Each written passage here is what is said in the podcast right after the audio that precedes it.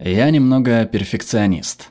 Сколько раз вы слышали эту фразу на посиделках с друзьями или в кругу семьи на День Благодарения? Это всеми любимый недостаток.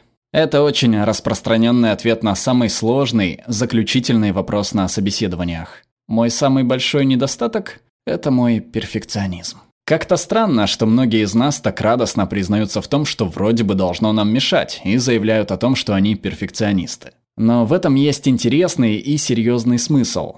Потому что это завистливое восхищение совершенством настолько распространено, что мы даже не задумываемся и не сомневаемся в этой концепции.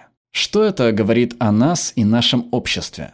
То, что в нем существует тенденция к восхвалению совершенства. Мы обычно превозносим перфекционизм как отличающую черту достоинства, как знак успешных. Но при этом в своем изучении перфекционизма я видел мало доказательств того, что перфекционисты более успешны. Даже наоборот, они чувствуют себя неудовлетворенными и недовольными, с постоянным ощущением того, что они недостаточно совершенны. Из клинических исследований нам известно, что перфекционизм скрывает за собой другие психологические проблемы, такие как депрессия, тревожность, анорексия и булимия, и даже суицидальные наклонности. Меня больше всего беспокоит то, что за последние 25 лет мы увидели резкий рост перфекционизма. И в то же время произошел небывалый ранее рост психических расстройств среди молодежи. Уровень случаев суицида только в США за последние два десятилетия вырос на 25%. Мы заметили похожую тенденцию в Канаде, а также в моей родной стране Великобритании. Наше исследование показывает, что когда социум меняется, уровень перфекционизма растет. Измененный социум отражает изменившийся смысл личности индивидуумов и высвечивает различия во взаимодействии молодежи между собой и с миром вокруг них. У нашего кичащегося своим превосходством общества потребления и конкуренции есть уникальные отличительные черты – неограниченный выбор и свобода. Очевидно, данные характеристики влияют на эту проблему, которая почти достигла уровня эпидемии. Я приведу вам пример. Сегодня молодежь больше озабочена стремлением к идеальной жизни и образу жизни по критериям имиджа, статуса и богатства. Данные исследовательского центра Pew показали, что молодые люди, родившиеся в США в конце 80-х, на 20% более склонны относить материальную состоятельность к своим самым важным жизненным целям по сравнению с их родителями, бабушками и дедушками. Молодые люди также берут в долг больше, чем предыдущие поколения, и тратят большую часть своего дохода на товары для имиджа и на имущество, отражающее статус. Их имущество, их жизнь и образ жизни сейчас выставляется на показ во всех деталях в вездесущих социальных сетях – Instagram, Facebook и Snapchat. В этой новой визуальной культуре это кажущееся совершенство стало намного важнее реальности. Если с одной стороны этой современной реалии, которую мы так щедро обустроили для молодых людей, находится идея о существовании идеальной жизни и идеального образа жизни, то с другой стороны находится труд. Нет ничего невозможного для тех, кто действительно этого хочет. Это то, что нам говорят, в этом вся суть американской мечты. Возможности, меритократия, человек, который сам всего добился, и тяжелый труд. Понятие о том, что тяжелый труд всегда окупается. И прежде всего идея о том, что мы хозяева своей судьбы. Эти идеи приравнивают наше богатство, наш статус и наш имидж к нашей врожденной личностной ценности. Но это, конечно, абсолютная фикция, потому что даже если бы возможности были равны, Идея о том, что мы хозяева своей судьбы, маскирует намного более темную реальность того, что молодежь подвержена нескончаемому экономическому суду. Классификации, рейтинги, табели о рангах возникли для математического измерения успешности, для распределения молодежи по школам, классам и университетам. Образование – это первая сфера, где возникает публичная оценка успешности – и где количественные показатели используются как инструмент для повышения стандартов и качества исполнения. Это начинается с детства. Старшеклассники в крупных городах Америки сдают 112 обязательных стандартных тестов с детского сада и до окончания 12 класса. Неудивительно, что молодые люди стремятся к высоким достижениям в современной жизни. Они были вынуждены определять свою личность в жестких и узких рамках оценок, перцентилей и табелей о рангах. Современное общество играет на их комплексах по поводу качества их работы и того, что о них подумают другие люди. Общество преувеличивает их несовершенство. Каждый изъян, каждая непредвиденная неудача повышает необходимость лучше стараться в следующий раз, иначе ты просто неудачник. Чувство, что ты недостаточно хорош, особенно распространено. Просто спросите у молодых людей. Как я должен выглядеть? Как должен себя вести? Я должен выглядеть как модель, мне нужно много подписчиков, как у того блогера в Инстаграме. Я должен лучше учиться. Как наставник многих молодых людей, я вижу последствия перфекционизма своими глазами. Мне сразу приходит на ум один ученик. Джон, имя изменено, был амбициозным, трудолюбивым и прилежным, и со стороны казался удивительно успешным. Он часто получал отличные оценки за свою работу. Однако, несмотря на прекрасные результаты, он всегда воспринимал свои успехи как полный провал. И на встречах со мной открыто рассказывал мне о том, что он подвел себя и других. Джон объяснял это довольно просто. Как он может быть успешным, если старается намного больше других и достигает таких же результатов? Перфекционизм Джона и его бескомпромиссное отношение к труду только помогали показать то, что он считал своим недостатком самому себе и другим людям. Подобные истории доказывают опасность перфекционизма как образа жизни в этом мире.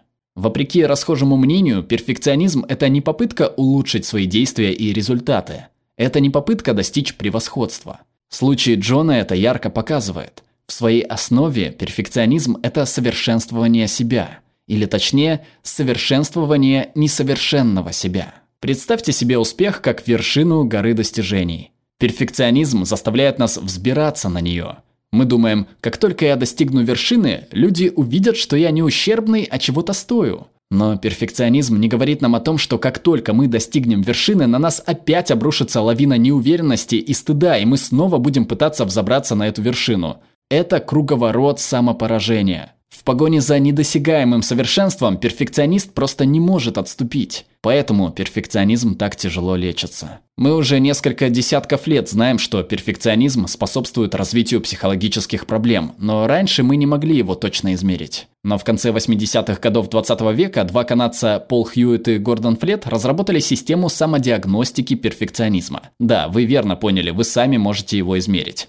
Этот тест оценивает выраженность трех основных типов перфекционизма. Первый – перфекционизм, направленный на себя, иррациональное желание быть идеальным. Я буду настолько совершенным, насколько смогу. Второй – социально предписанный перфекционизм, чувство того, что социальное окружение слишком много требует. Я чувствую, что другие требовательны ко мне. Третий – перфекционизм, направленный на других, навязывание нереально высоких стандартов для других людей – если я прошу кого-то что-то сделать, я ожидаю, что это будет сделано идеально. Исследования показывают, что все три типа перфекционизма подрывают психическое здоровье, вызывают или усугубляют депрессию, тревожность и суицидальные наклонности. Но самым проблематичным типом перфекционизма является социально предписанный перфекционизм. Когда кажется, что все окружающие ожидают от меня совершенства. Этот тип перфекционизма напрямую связан с серьезным психическим расстройством, Поскольку перфекционизм сейчас является моим главным научным интересом, мне стало любопытно, изменяются ли его типы.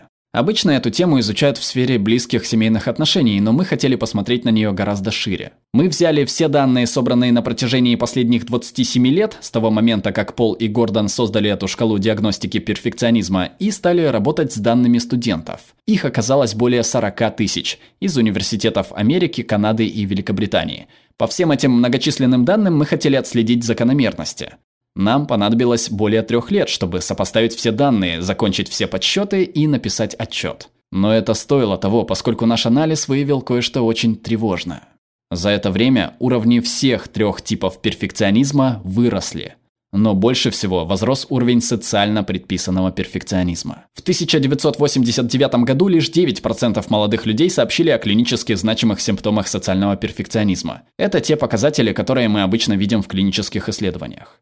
К 2017 году этот показатель увеличился в два раза, до 18%.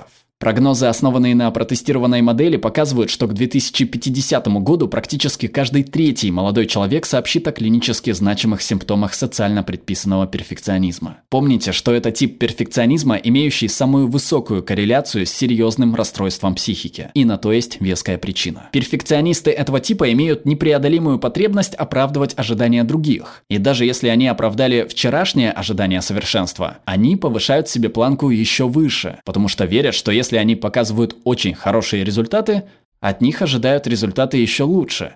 И это порождает глубокое чувство беспомощности и безнадежности.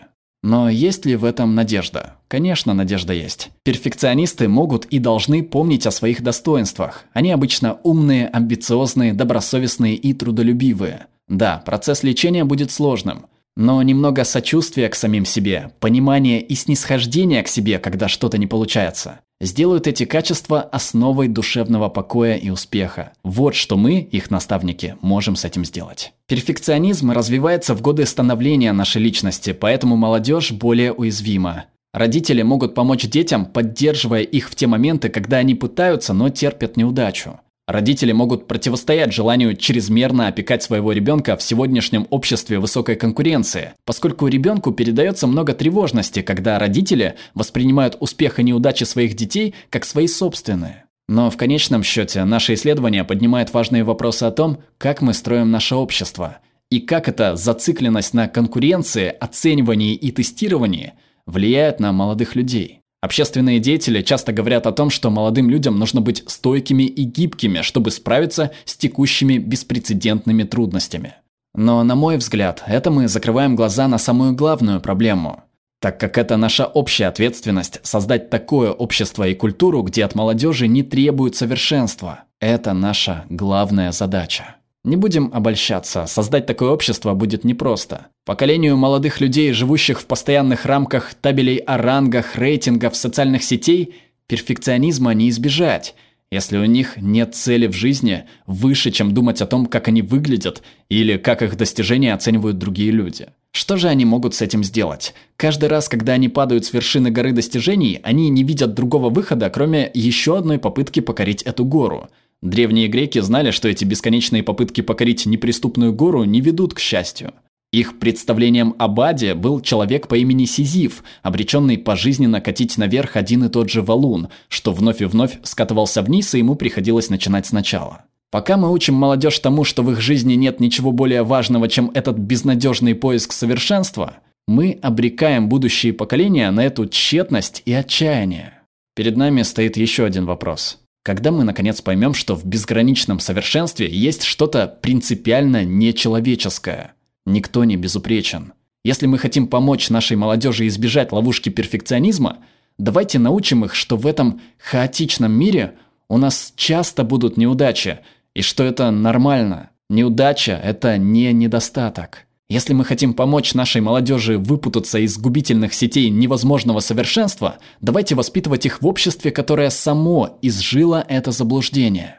Но самое главное, если мы хотим, чтобы наша молодежь была умственно, эмоционально и психически здорова, мы должны дать им понять, что мы поддерживаем всю радость и красоту несовершенства.